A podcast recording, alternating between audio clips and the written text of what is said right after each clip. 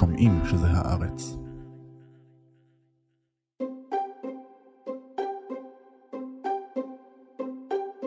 כשמדברים על היום שאחרי המלחמה בעזה, ואולי גם בלבנון, עולה תמיד שמו של ארגון אחד, האום. Now, civilians in Gaza, including children and women, face a never-ending humanitarian nightmare. Bombs raining down while being denied life's very basics, food, water, medicine, electricity. האומות המאוחדות הוא הארגון הבינלאומי הגדול והסבוך ביותר בעולם. הוא נולד במטרה למנוע מלחמות ברחבי תבל. אבל האם הוא באמת מסוגל לעמוד במשימה, או שאולי המורכבות של הארגון מנציחה ומשמרת סכסוכים ועימותים?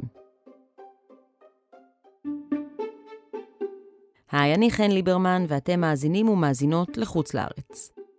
בפרק הזה ננסה להבין מדוע הפליטים הפלסטינים זוכים למעמד שונה מיתר הפליטים, למה אחרי עשורים של הצלחה יחסית בשיפור המצב האנושי, הארגון, האום, נמצא כעת בנסיגה, ומדוע למרות הכל, הידע שיוצא ממנו יכול להציל את כדור הארץ. שלום לפרופסור יובל שני, מומחה למשפט בינלאומי מהאוניברסיטה העברית והמכון הישראלי לדמוקרטיה. שלום.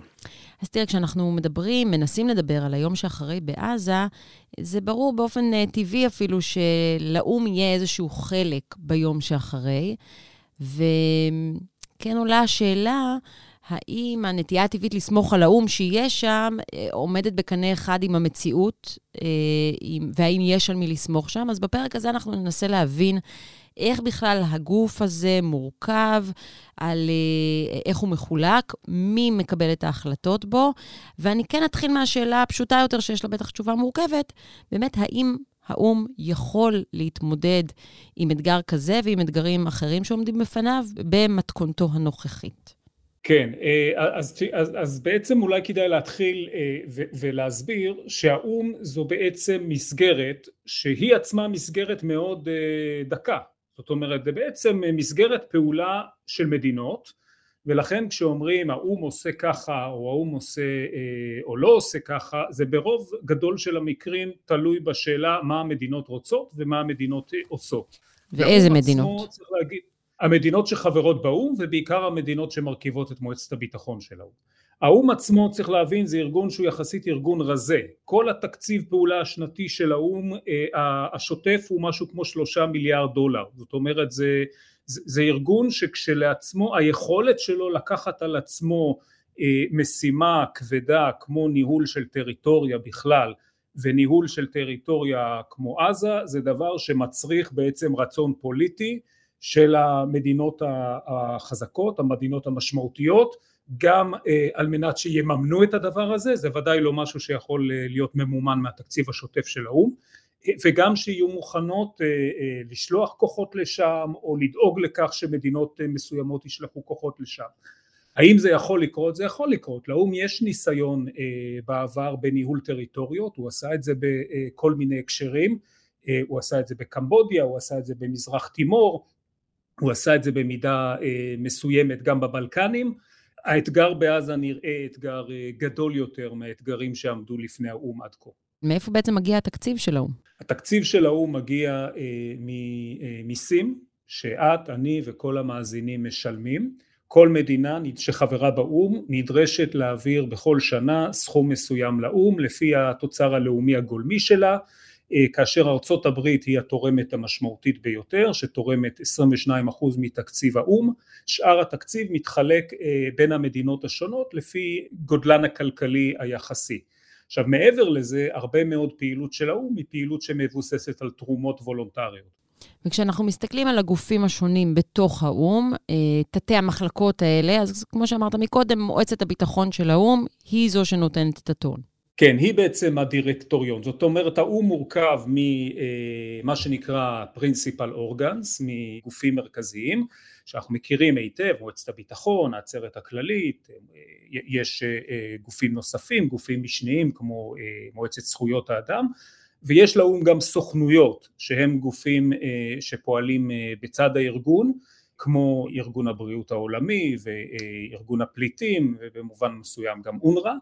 כל תת גוף כזה יש לו את המאפיינים שלו, מבין כל הגופים ותתי הגופים כמובן החשוב ביותר הוא אה, מועצת הביטחון, והסיבה לכך היא שלמועצת הביטחון זה הגוף היחידי שיש לו סמכויות לקבל החלטות מחייבות מבחינה משפטית, וגם אה, את הסמכות לאכוף את ההחלטות האלה במקרים מתאימים באמצעות סנקציות, כולל סנקציות צבאיות. ולכן הכוח המשפטי, הפוליטי, הצבאי ש, שקיים, אם הוא קיים באום, הוא קיים בעיקר במועצת הביטחון.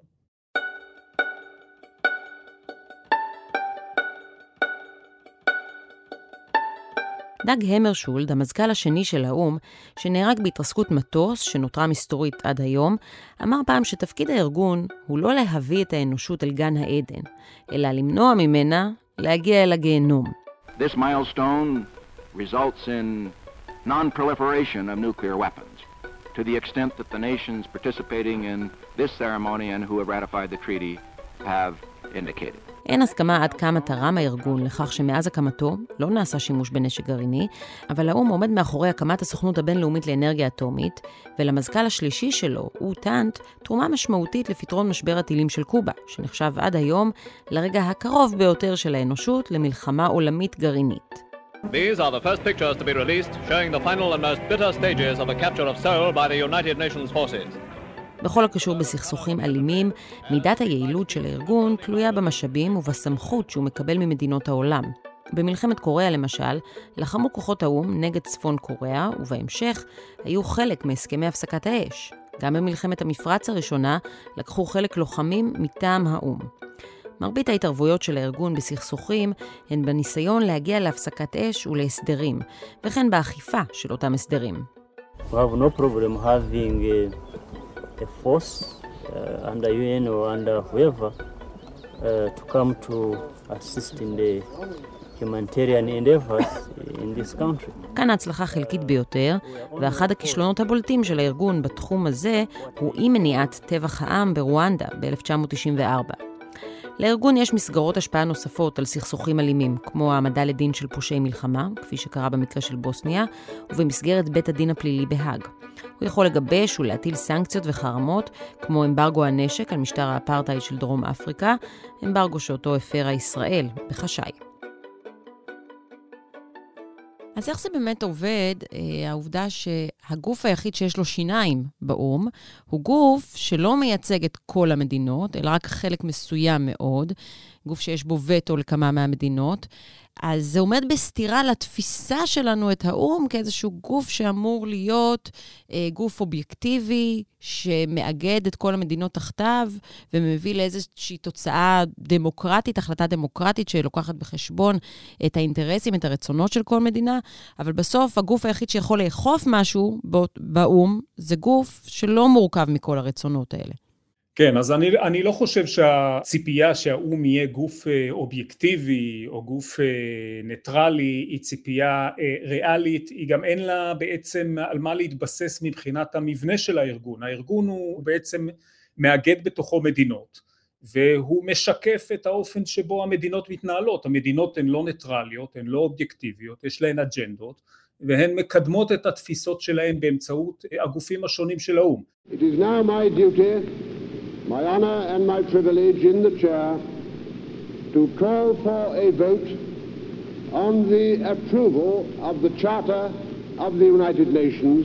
האום מוקם על רקע איזושהי תפיסה אידיאלית של סדר עולמי חדש, שמבוסס על משפט, שמבוסס על צדק, שמבוסס על לימוד לקחי העבר. והמסמכים של האום אכן מדברים גבוהה גבוהה על, על פעולה שהיא פעולה עניינית, שהיא פעולה שהיא נוגעת בכל המדינות בצורה שוויונית, בצורה אחידה, אבל אנחנו מספיק למודי ניסיון לדעת שיש הרבה מאוד פער בין הצהרות מאוד גדולות שיש במסמכים חגיגיים כמו חוקות או חוקי יסוד, או מגילות כמו מגילות האום, לבין המציאות בפועל, ובהקשר הזה צריך להגיד אולי החטא הקדמון נוגע לכך שמועצת הביטחון הוקמה מראש בצורה שהיא לא הולמת את אותו אתוס שוויוני ונטול פניות. יש במועצה, כמו שאנחנו יודעים, חמש מדינות שהן חברות קבועות, ולחמש מדינות האלה גם יש זכות וטו, יש את בריטניה, יש את צרפת, יש את סין, יש את, את שתי המעצמות הגדולות בעבר, ארצות הברית ורוסיה. כך שכבר מההתחלה נוצר מבנה שאומנם המגילה אומרת שכל המדינות שוות, אבל כמו בחוות החיות מיד נוצר גם גוף שבו יש מדינות שהן שוות יותר. אז הפער או המתח הזה בין האידיאל לבין הפוליטיקה שכנראה מאפשרת לגוף כזה לקום ולפעול, הוא אני חושב עומד בבסיס הפער בין הציפיות שלנו לבין המציאות. אז אם מסתכלים על השנים שחלפו, מאז קם האום בצורה הזאת אה, עד היום, יכול להיות שיש שנים שבהן ההרכב הזה עבד לטובת האינטרס העולמי, ובשנים האחרונות, אני מדברת על אולי עשרים השנים האחרונות, אנחנו רואים שזה כבר לא עובד. לא, למעשה זה ההפך. עד אה, כל המלחמה הקרה, שזה בעצם מ-אלף תשע מאות ארבעים ושמונה, שלוש שנים אחרי שהאום הוקם, עד אה, נפילת חומת ברלין, אלף תשע מאות שמונים ותשע, האום בעצם לא תפקד. זאת אומרת, מועצת הביטחון הייתה משותקת בגלל המלחמה הקרה, והאום בעצם, הוא פעל בהקשרים מסוימים, תמיד האום פועל בהקשרים מסוימים, אבל הם הקשרים שמקובל לכנות אותם low politics, בניגוד ל-high politics. הוא עוסק בקידום הכלכלה, הוא עוסק בקידום המסחר, הוא עוסק בקידום בהמשך נושא הסביבה, נושאים שבשעתו לא היו במרכז סדר היום, כמובן נושא הסביבה היום הרבה יותר נמצא במרכז סדר היום. עכשיו אחרי סוף המלחמה הקרה הייתה תקופה של עשר חמש עשרה שנה שבמהלכו האום עבד בצורה הרבה יותר פעילה, והרבה יותר יעילה, והצליח להשליט את מרותו אפילו במצבי סכסוך ומלחמה בהקשרים מסוימים. הדוגמה הכי מובהקת היא עיראק, אבל האום גם היה מאוד פעיל בבלקנים, ומאוחר יותר בעשור הקודם הוא גם אישר בעצם פעולה צבאית נגד לוב, שהובילה למיטוט שלטון קדאפי, כך שהאום כן תפקד בהקשרים מסוימים, בצורה שהיא צורה די יעילה, וגם אפשר להגיד צורה שהיא לא מאוד פרטיזנית, מאוד, מאוד מוטט מבחינה פוליטית. ב-חמש עשרה השנים האחרונות אנחנו רואים שוב חזרה לדפוסים של המלחמה הקרה, ובעצם פוליטיזציה מאוד גבוהה של הארגון, ומה שקורה ממש בשנים האחרונות סביב מלחמת האזרחים בסוריה וסביב אוקראינה וכמובן היום סביב המלחמה בעזה מדגיש את ה, את הנסיגה הזאת של הארגון. ואתה יכול להצביע על מהלכים שהובילו לנסיגה הזאת? מכיוון שהארגון הוא בסופו של דבר תמונת ראי של היחסים בין המעצמות הגדולות ובין הגושים הגדולים, מה שאנחנו רואים הוא שבעוד שבסוף המלחמה הקרה היחסים בין ארצות הברית, סין ורוסיה במשולש הזה היו יחסים סבירים, שבהם היה שיתוף פעולה והייתה איזושהי תפיסה קונסטרוקטיבית של רצון לקדם בכוחות משותפים את הכלכלה העולמית, את הסדר העולמי, אנחנו רואים שההתחזקות של, של רוסיה מצד אחד וההידרדרות ביחסים בין ארצות הברית לסין מצד שני בעצם מנטרלים את היכולת של האום לפעול. כלומר היכולת של האום לשמור על איזשהו סדר עולמי תלויה בנכונות של החברות החזקות בו לשמור על הסדר הזה.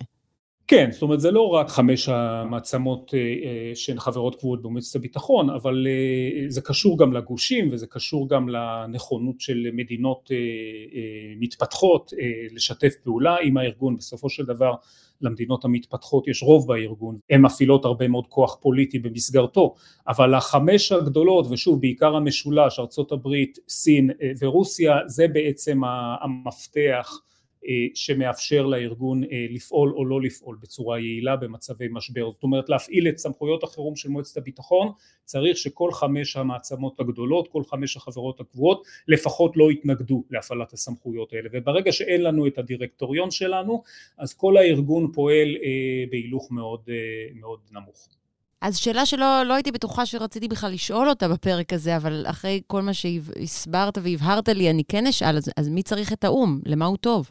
אז יש, זאת שאלה גדולה, אז, אז קודם כל צריך להגיד, יש חשיבות לזה שיש מסגרת בינלאומית, שבה כולם נפגשים עם כולם, וכולם מדברים עם כולם, וכולם יכולים לפעמים, לא תמיד, אבל יכולים לפעמים להגיע להסכמים, גם בנושאים שהם אולי לא נושאים הכי דרמטיים, אבל הם נושאים שכן מעצבים את החיים שלנו, את הכלכלה העולמית, את המסחר העולמי, את, ה, את התנועה של אנשים ממקום למקום, מבחינה זאת האום הוא כן מהווה איזה סוג של, של מסגרת שהיא מסגרת חשובה, וגם כשלא מסכימים, העובדה שהארגון הזה מאפשר בעצם לנו להבין מה גדר המחלוקת ואיפה נמצאים, איפה נמצאים יחסי הכוחות הבינלאומיים בסוגיה מסוימת, זה גם כן כלי עבודה יעיל. וחוץ מזה הבירוקרטיה שהזכרנו קודם, גם היא יש לה ערך, העובדה שיש לה אום, אום מפעיל סוכנות פליטים למשל, זה דבר שעוזר לעשרות מיליוני אנשים בעולם בכל שנה, הוא כן מסייע להם למצוא מקום להימלט אליו, העובדה שלאום יש ארגון בריאות עולמי, בכל זאת נותן לנו כלים יותר טובים להתמודד עם מגפה בינלאומית כמו, כמו קורונה, אז לא הייתי אומר אום שמום או של הדבר הזה אין שום ערך, צריך להבין שהערך שלו הוא, לא, הוא מוגבל במובן מסוים, הוא לא, הוא לא יכול לפתור את כל הבעיות, ושיש הרבה מאוד חסרונות בצד היתרונות של הארגון הזה. It's too late, my dear colleagues, to speak about de-escalation. Too late. The Russian president declared a war on the record. Should I play the video of your president? Ambassador, shall I do that right now, or you can confirm it? Do not interrupt me, please. Thank you. Then don't ask me questions when you are speaking. כלומר, נשמע שהאום יכול לתפקד רק בנושאים שעליהם יש קונצנזוס, כמו למשל הצורך לתת סעד אה, לפליטים או במשברים הומניטריים, שם, שם האום יכול לתפקד, שם יש לו חשיבות. הוא לא מסוגל כל כך לתפקד כשצריך אה, לגשר או למשטר מדינות שמפרות את החוקים. זה נכון, אבל אפילו אה, לצורך העניין הפלישה הרוסית לאוקראינה, שזה מקרה אה, מובהק של הפרה בוטה של מגילת האום, אה, וגם זה מקרה מובהק שבו מועצת הביטחון משותקת, כי אה, לרוסיה כמובן יש זכות וטו על החלטות מועצת הביטחון, כולל בנושאים שקשורים לעצמה.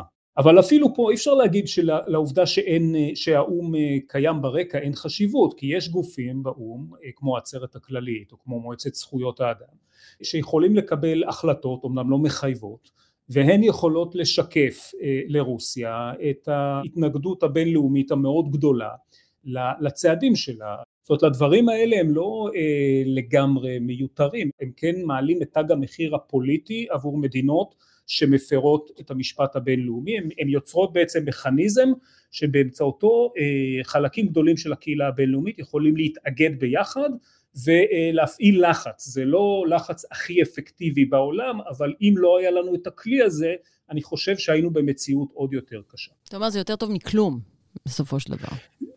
זה, זה יותר טוב מכלום, ו, ו, ותראי, אפשר לומר שאם מסתכלים בפרספקטיבה של אה, למעלה מ-שבעים וחמש שנה, האום קיים כבר אה, שבעים ושמונה שנה, ושואלים את עצמנו האם האום עמד במטרה המרכזית שהייתה לו כאשר הוא הוקם, אה, והיא למנוע את מלחמת העולם השלישית, אז התשובה היא כן, לא פרצה מלחמת עולם שלישית, זה כמובן לא רק בגלל האום, ואולי לא בעיקר בגלל האום, אבל ככל הנראה העובדה שיש לנו פורום שבו אפשר אה, אה, לפתור חלק מהבעיות לפני שהן מחריפות, ושבו אפשר אה, לייצר תגי מחיר למי שמפר את הדינים, לדבר הזה כנראה יש תרומה, צריך להגיד בכלל, למרות שזה זה נשמע אה, מאוד אה, סוריאליסטי לדבר על זה עכשיו, כשאנחנו במלחמה בעזה ויש גם מלחמה באירופה, מספר המלחמות אחרי אלף תשע מאות ארבעים וחמש בעולם ירד בצורה דרסטית, יש יבשות שלמות שהמדינות בהן הפסיקו להילחם זו בזו,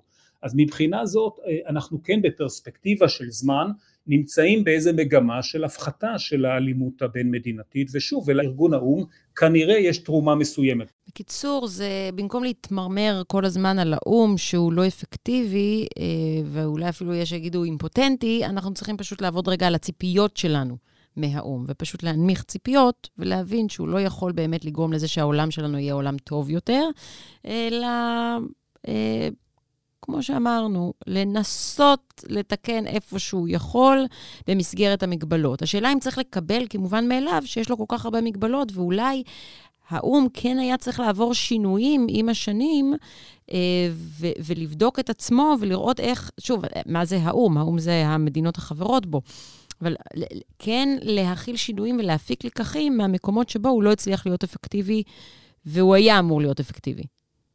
כן, אבל גם בעניין הזה צריך לה, הציפיות צריכות להיות ריאליות. אז, אז אני אגיד שני דברים. אחד, לגבי שינויים, האום עבר מעת לעת שינויים. למשל, הייתה, עד שנת אלפיים ושש הייתה באום נציבות זכויות אדם, שהפכה להיות פוליטית לגמרי, גוף שבאמת במקום לעסוק בזכויות אדם עסק בפוליטיקה ובאמת השתמש במונח זכויות אדם לרעה, והדבר הזה היה כל כך מקומם אפילו את מזכ"ל האום דאז קופי ענן, שהוא בעצם קרא לבטל את נציבות זכויות אדם. הוא אמר שנציבות זכויות אדם מביישת את כל הארגון, מטילה כתם על כל ארגון האום, ובאמת בעקבות הקריאה שלו בוטלה נציבות זכויות האדם, ועל חורבותיה הוקמה מועצת זכויות האדם, אבל המציאות היא מראה שאין הבדל גדול בין הנציבות לבין המועצה. יש אולי הבדלים קטנים, אבל באופן בסיסי, כאשר שמים אה, כ-חמישים מדינות בחדר, פה, שם זה היה קצת יותר, עכשיו זה קצת פחות, אה, הן מתנהגות כמו שמדינות אה, מתנהגות, ולכן הציפיות שלנו, אני חושב,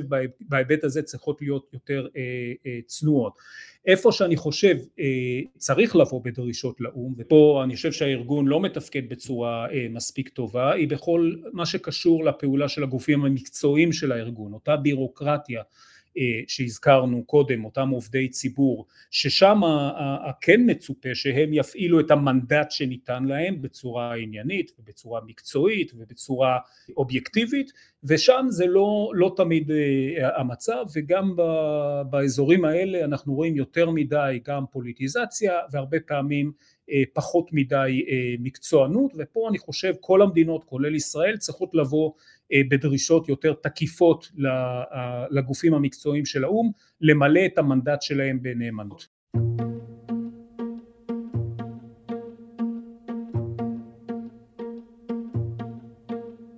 לאום יש הצלחה לא מבוטלת בהגנה על זכויות ילדים ונשים במקומות שבהם הם לא זוכים להגנה. מוסדות הארגון מעניקים סעד לפליטים, לנפגעי אסון ולאוכלוסיות החלשות ביותר בכדור הארץ. Smallpox was driven away from our globe, and working shoulder to shoulder with these national staff have been almost one hundred W H O staff members from twenty-one different countries. בתחום הבריאות הארגון הוא כלי מרכזי בטיפול במגפות עולמיות, והוא גם כנראה יהווה גורם משמעותי במאבק הכי גדול של האנושות בשנים הקרובות, משבר האקלים.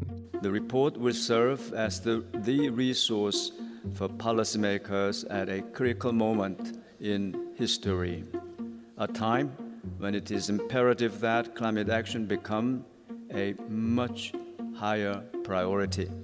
בעבר היה האום הזירה שבה גיבש העולם הסכמות לטיפול בחור באוזון, אחד משיתופי הפעולה המוצלחים ביותר של האנושות. הארגון עומד מאחורי הפאנל הבינלאומי לשינוי האקלים, I P C C, שהנתונים שלו מהווים את הבסיס המדעי להבנת חומרת המשבר. Our world is becoming unhinged. Geopolitical tensions are rising. Global challenges are mounting. בנאום שנשא השנה מזכ"ל הארגון, אנטוניו גוטרש, הוא אמר שהאנושות נמצאת בעידן כאוטי של עימותים והפיכות. משבר האקלים מתעצם, ומחלוקות בין מעצמות כלכליות וצבאיות הולכות ומעמיקות. כשפנה למנהיגי העולם שהגיעו לעצרת השנתית, אמר שנראה שאנחנו לא מסוגלים לשתף פעולה כדי להתמודד עם כל האתגרים. ואני רוצה שנדבר רגע על אונר"א, ארגון הפליטים הפלסטינים של האום, ולא רק בגלל שזה קרוב אלינו, אלא גם בגלל שזה מבטא בעיה מבנית של האום, שיש לה השלכות אדירות. אונר"א זו דוגמה מצוינת, כי אונר"א זה ארגון שבעצם הוקם מראש ב- כארגון ייחודי לבעיה הפלסטינית. הוא הוקם באותם שנים שבהם בעצם היה מהלך מקביל להקים את סוכנות הפליטים של האום, לערוך אמנת פליטים עולמית, ובמקביל בינתיים נוצר הסדר ספציפי לגבי פליטי מלחמת ארבעים ושמונה, מלחמת העצמאות שלנו. אגב, במקור זה היה, הוא נועד גם לטפל בפליטים יהודים וגם בפליטים ערבים, אבל מדינת ישראל מהר מאוד בעצם לקחה ממנו את הסמכויות לגבי יישוב הפליטים היהודים בשטחה. The U N estimates that the nineteen forty-eight Arab-Israeli war drove over seven hundred thousand Palestinians from their homes. In nineteen forty-nine, the international community mandated UNRWA to provide aid to the growing refugee population living in camps across the region.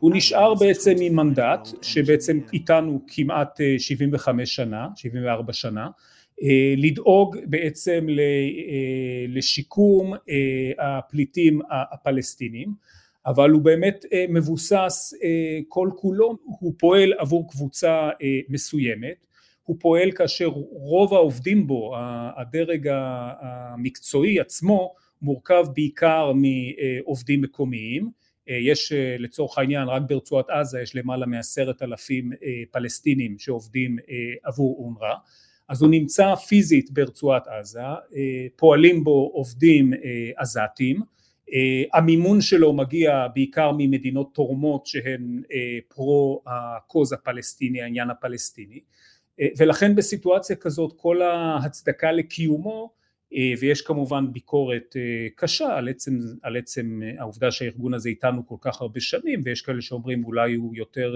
חלק מהבעיה מחלק מהפתרון, אבל כל ההצדקה לקיומו היא כזאת שמחייבת אותו בעצם למצב את עצמו באותו מיקום פוליטי של, ה, של הצד הפרו-פלסטיני באום. אין התכנות כמעט אחרת בקונסטלציה הכלכלית, פוליטית, מקצועית שהוא נמצא בה. ולכן ארגון כזה... ושוב, זה עומד בסתירה מוחלטת לכך שהוא ארגון בכל זאת סוכנות של האום.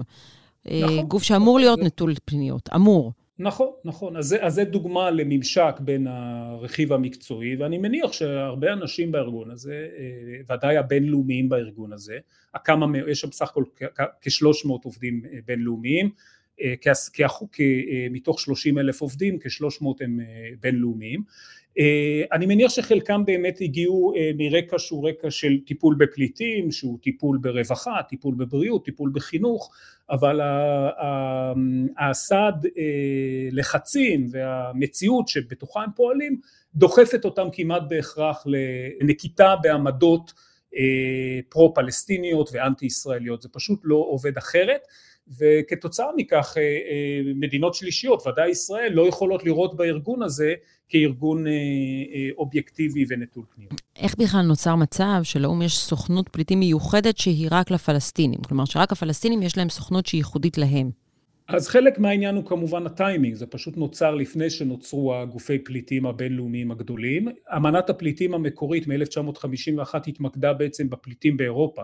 בשעתו כשהאום התחיל לטפל בפליטים, הפוקוס היה מאוד על הפליטים האירופיים של מלחמת העולם השנייה, ונוצר צורך אה, לטפל בפליטים הפלסטינים, גם בתקופה שבה לא היה ברור עדיין מה יהיה מצב הקבע בין אה, המדינה היהודית למדינה הערבית, אה, כאשר הארגון הוקם עוד הייתה אה, מחשבה שיכול להיות שחלק מהפליטים של ארבעים ושמונה ישובו לבתיהם, אבל מה שקורה בהרבה הקשרים, בכלל בבירוקרטיה, אבל בבירוקרטיה אומית זה אולי מקרה קיצוני, שברגע שארגון מוקם, זה לגמרי שטח משוחרר לא יוחזר. זאת אומרת, היכולת אחרי זה לפזר ארגון כזה היא כמעט לא קיימת, כי זה נתפס כאיזשהו סטייטמנט פוליטי של זניחה של עניינם של הפליטים, ולכן נוצר פה איזשהו, נוצרה פה איזושהי אנומליה היסטורית, שבו בעוד שלגבי פליטים, ככלל לגבי פליטים המצב הדין הכללי במשפט הבינלאומי וגם בפרקטיקה של ארגון הפליטים העולמי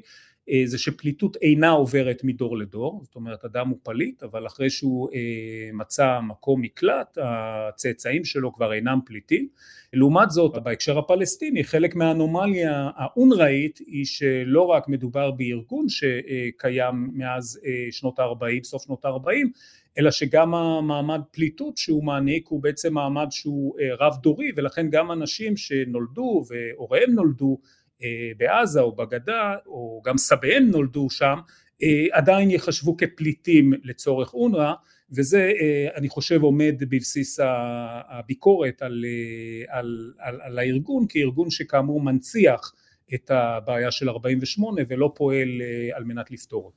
נראה שאונר"א זה בקפסולה מצליח לייצג איזושהי בעיה גדולה יותר עם האום, שמתקשה מאוד אה, להשתנות, אה, ושכמו אה, שאמרת, שטח כבוש לא, לא יוחזר, כלומר הרבה דברים אה, נגררו למשך שנים, ובמקום להיות הפתרון לבעיה, הם הופכים קצת להיות הבעיה עצמה.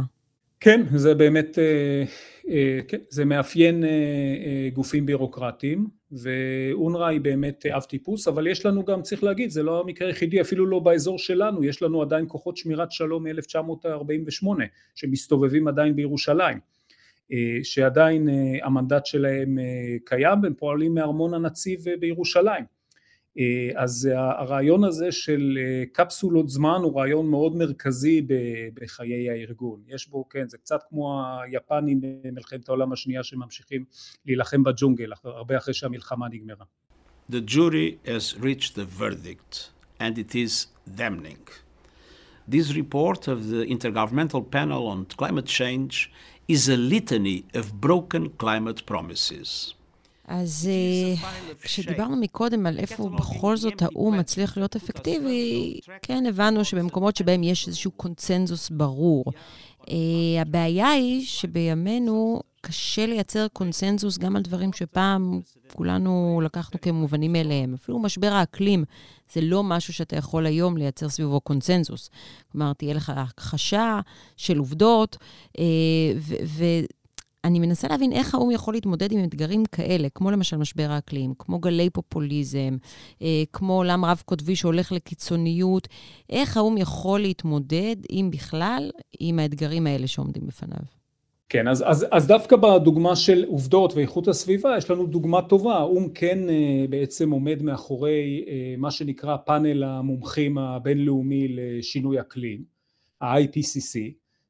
והוא בעצם יזם ומפעיל את אותו פאנל שבו מומחים, הרבה מאוד מומחים, הרבה מאוד מדינות, נפגשים באופן שוטף ומנתחים את הממצאים המדעיים שיש לגבי התחממות גלובלית, והם מציגים את הממצאים שלהם בפני המדינות שמתכנסות באותם סי או פיז, Conference of the Parties, שבאותן פגישות מולטילטרליות שמנהיגי המדינות מגיעים אליהם, והדבר הזה יוצר דינמיקה לא רק של שיח שכולם מדברים עם כולם על הבעיה, אלא גם מדברים האחד עם השני על בסיס מצא נתונים שהוא מצא נתונים יחסית אמין ומשותף, והדבר הזה כן יוצר תנאים בסופו של דבר בהרבה מאוד הקשרים לנוע קדימה. אז כשהמערכת עובדת טוב, כשהצד המקצועי הוא באמת מייצר תוצרים מקצועיים טובים ומזין אותם לתוך ההליך הפוליטי, ויש נושא שמדינות, רוב המדינות הגיעו למסקנה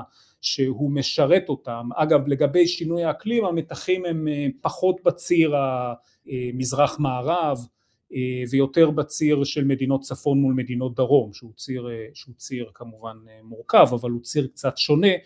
בסופו של דבר כן נוצר מכניזם, נוצר הסכם פריז, שבעצם מחייב מדינות לקבוע יעדים, ואנחנו כן זזים בצורה חיובית. יש כמובן את הדוגמה הישנה יותר של המאבק בהתרחבות החור באוזון, שבו בעצם שיתוף הפעולה הבינלאומי כן הוביל לשינוי דרמטי במגמה הזאת, ועכשיו החור באוזון כבר לא מתרחב אלא מצטמצם.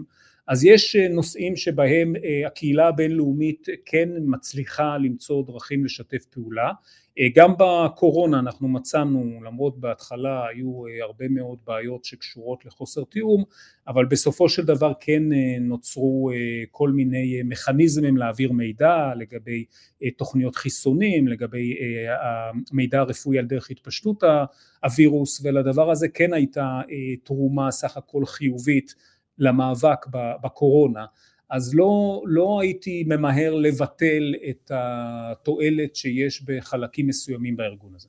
לא, לא, אני לא, אני לא מבטלת, אבל כמו שהזכרת מקודם, נגיד, את החור באוזון, אני חושבת שהתחלת הטיפול בו הייתה בעידן אחר, כלומר, בעידן שבו אה, יש יותר משמעות לעובדות, וכך אפשר לסק, להסכים על דברים. עכשיו, נכון שהאום יכול לתת איזושהי סטמפה לגבי עובדות, כלומר, איזושהי, אה, איזשהו מתווה שלפיו אפשר אה, להתיישר או לא להתיישר, אבל אז כשאנחנו מסתכלים על דברים אחרים שקורים בחסות האום, מקומות שבהם הוא לא אפקטיבי, מקומות שבהם הוא מאוד מוטה, אני מניחה שיש לזה גם השפעה על, ה, על הסמכות שלו ב, בעניינים, שב, בעניינים כמו למשל, למשל משבר האקלים, כלומר במקומות שבהם היינו רוצים שהוא ייצר איזשהו מתווה. כן, אז, אז לגבי משבר האקלים באמת הוא הצליח ליצור מכניזם שהוא יחסית די יעיל, אבל את צודקת שיש הקשרים שבהם הפוליטיזציה של הארגון אה, מונעת ממנו אה, את האפשרות לייצר אה, מתווים אה, עובדתיים לצורך העניין אה, מקובלים. אנחנו רואים את זה בסכסוכים הצבאיים שיש לישראל, בעיקר מול עזה בשנים האחרונות, הובילו לשורה ארוכה של ועדות חקירה, ועדות פאקט פיינדינג, מציאת עובדות, ברור עובדות של האו"ם, ועדת גולדסטון, ואחרי זה היו גם ועדות אחרות, uh, וגם היום יש ועדה uh, שפועלת אחרי uh, שומר חומות, ו, uh, ואני מניח שגם בסכסוך ה, במלחמה עכשיו, אחריה יקימו ועדת חקירה, וישראל מס, מס, מסתכלת על כל ועדות החקירה האלה במידה מסוימת של צדק, כוועדות, כוועדות מוטות מבחינה פוליטית, בגלל שהן מוקמות, על ידי מועצת זכויות האדם שהוא גוף שיש בו רוב אוטומטי נגד מדינת ישראל, וההרכב של הוועדות האלה בדרך כלל משקף את הציפיות של המדינות שהן דומיננטיות בגוף הזה. ובאמת כשאנחנו נכנסים לספירלה הזאת, היכולת של הארגון בסיטואציה כזאת לייצר מסד עובדתי מקובל ועל בסיסו לשנות את המציאות הוא מאוד מאוד נפגע. יכול להיות שהקונפליקטים, שהמלחמות שמתקיימות עכשיו, גם באוקראינה, גם אצלנו, יוכלו איכשהו לדחוק ולזרז הליכים, תהליכים של שינוי באום? או שזה גוף שיקח לו יותר מדי זמן להשתנות? קשה מאוד לראות שינויים גדולים באום בעתיד הנראה לעין. אני לא רואה משהו, זאת אומרת שהרבה מאוד שנים שיח סביב שינוי מועצת הביטחון והרחבת מועצת הביטחון ושינוי האופן שבו הווטו מופעל, אני פשוט לא רואה את זה קורה, בין היתר כי כדי לשנות את, את המבנה הזה צריך הסכמה מאוד מאוד רחבה של המדינות, כולל הסכמה של מדינות שיש להן כיום זכות וטו, והסיכוי שמדינות שכרגע יש להן את הכוח הזה יוותרו עליו הוא מאוד קטן, יכול להיות שבבירוקרטיה האומית כן יהיו שינויים, יכול להיות למשל שסביב מה שיקרה בעזה אחרי המלחמה, יכול להיות שהמנדט של אונר"א ייבחן מחדש, ויכול להיות שכן יהיה איזשהו תהליך שיוביל לאיזה סאנסט קלוז, לתחילת סרטוט סוף הדרך עבורו, והעברת הסמכויות שלו לפחות בעזה לגוף שיקח את האחריות על, על הרצועה אחרי המלחמה.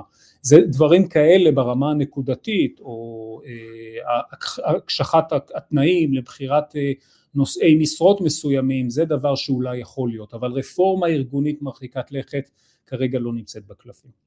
אז שאלה לסיום, אחרי דיון שאני חייבת להגיד, יצאתי די מיואשת ממנו, כלומר, לא, לא קיבלתי תשובות שאולי הייתי רוצה, אבל, כלומר, שהייתי מייחדת להן, אבל, אז שאלה לסיום, האם לעולם טוב יותר עם או בלי האום?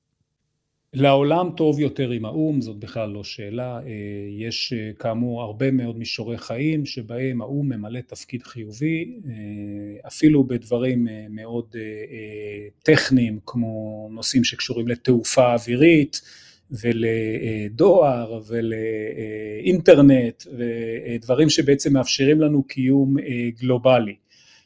צריך אבל לבוא לפרויקט הזה שנקרא אום עם ציפיות ריאליות, והוא ודאי לא חייב להיות the only game in town, זאת אומרת יש ודאי מקום להתארגנויות נוספות של מדינות, כנראה לא על בסיס גלובלי אלא על בסיס אזורי או על בסיס ענייני או על בסיס אידיאולוגי, ולנסות לקדם בצורות, בכוחות משותפים, אג'נדות גם מחוץ למסגרת האום. יש, זה כבר קיים בכל מיני הקשרים, יש ג'י שבע ויש ג'י עשרים ויש ארגון סחר עולמי ויש בית משפט פלילי בינלאומי, שהם, כל הגופים האלה הם לא גופים אומיים מובהקים, אבל לאום עצמו עדיין יש את התפקיד השיורי כמועדון היחידי שבו כל המדינות למעשה חברות וכולן משתתפות בתהליך של יצירת כללים וניסיון להשיג הסכמות. וגם אם זה קשה, והרבה פעמים נכשל, אין לנו חלופה אה, טובה יותר באופן. אבל האם עצם קיומו מונע מאיתנו למצוא את החלופה הטובה יותר? טוב, זה מסוג הטיעונים, מסוג הספקולציות הקצת אה, אה, קט... אה, לניניסטיות, שככל שיהיה רע יותר, יהיה יותר טוב. אנחנו לא יודעים. אין לנו ניסיון מוצלח בניהול גלובלי, אין לנו, אין לנו מודלים יותר מדי טובים מן העבר של ניהול גלובלי שהצליחו, זה בינתיים המודל היחידי שבסופו של דבר במבחן התוצאה הגדול של מניעת מלחמת עולם שלישית כן נראה שהוא הצליח במידת מה, כך שלא הייתי ממהר לוותר עליו. אז אתה אומר משהו, אולי יחליף את האום, זה מלחמת עולם שלישית, שתראה שיש צורך בגוף אחר, אפקטיבי יותר. כל הגופים האלה נוצרים אחרי זעזועים גדולים, שבעצם מסמלים את קריסת הסדר שהיה קודם. גם חבר הלאומים התפרק לאחר מלחמת העולם השנייה, ולפני חבר הלאומים היה איזושהי מסגרת שיתוף פעולה באירופה, הקונגרס האירופי, שהוא היה סוג של מודל ראשון. כל הגופים האלה קרסו ברגע שהיו זעזועים פוליטיים וצבאיים מאוד גדולים. אני מניח שאם חס וחלילה נגיע לשם, אז גם השאלה שאת שואלת תיבחן מחדש. כרגע זה, אני מקווה שלא נגיע לשם. אוקיי, כן, נקווה שאנחנו לא בפתחו של זעזוע כזה. פרופסור יובל שני, מומחה למשפט בינלאומי, תודה רבה לך. תודה רבה, חן.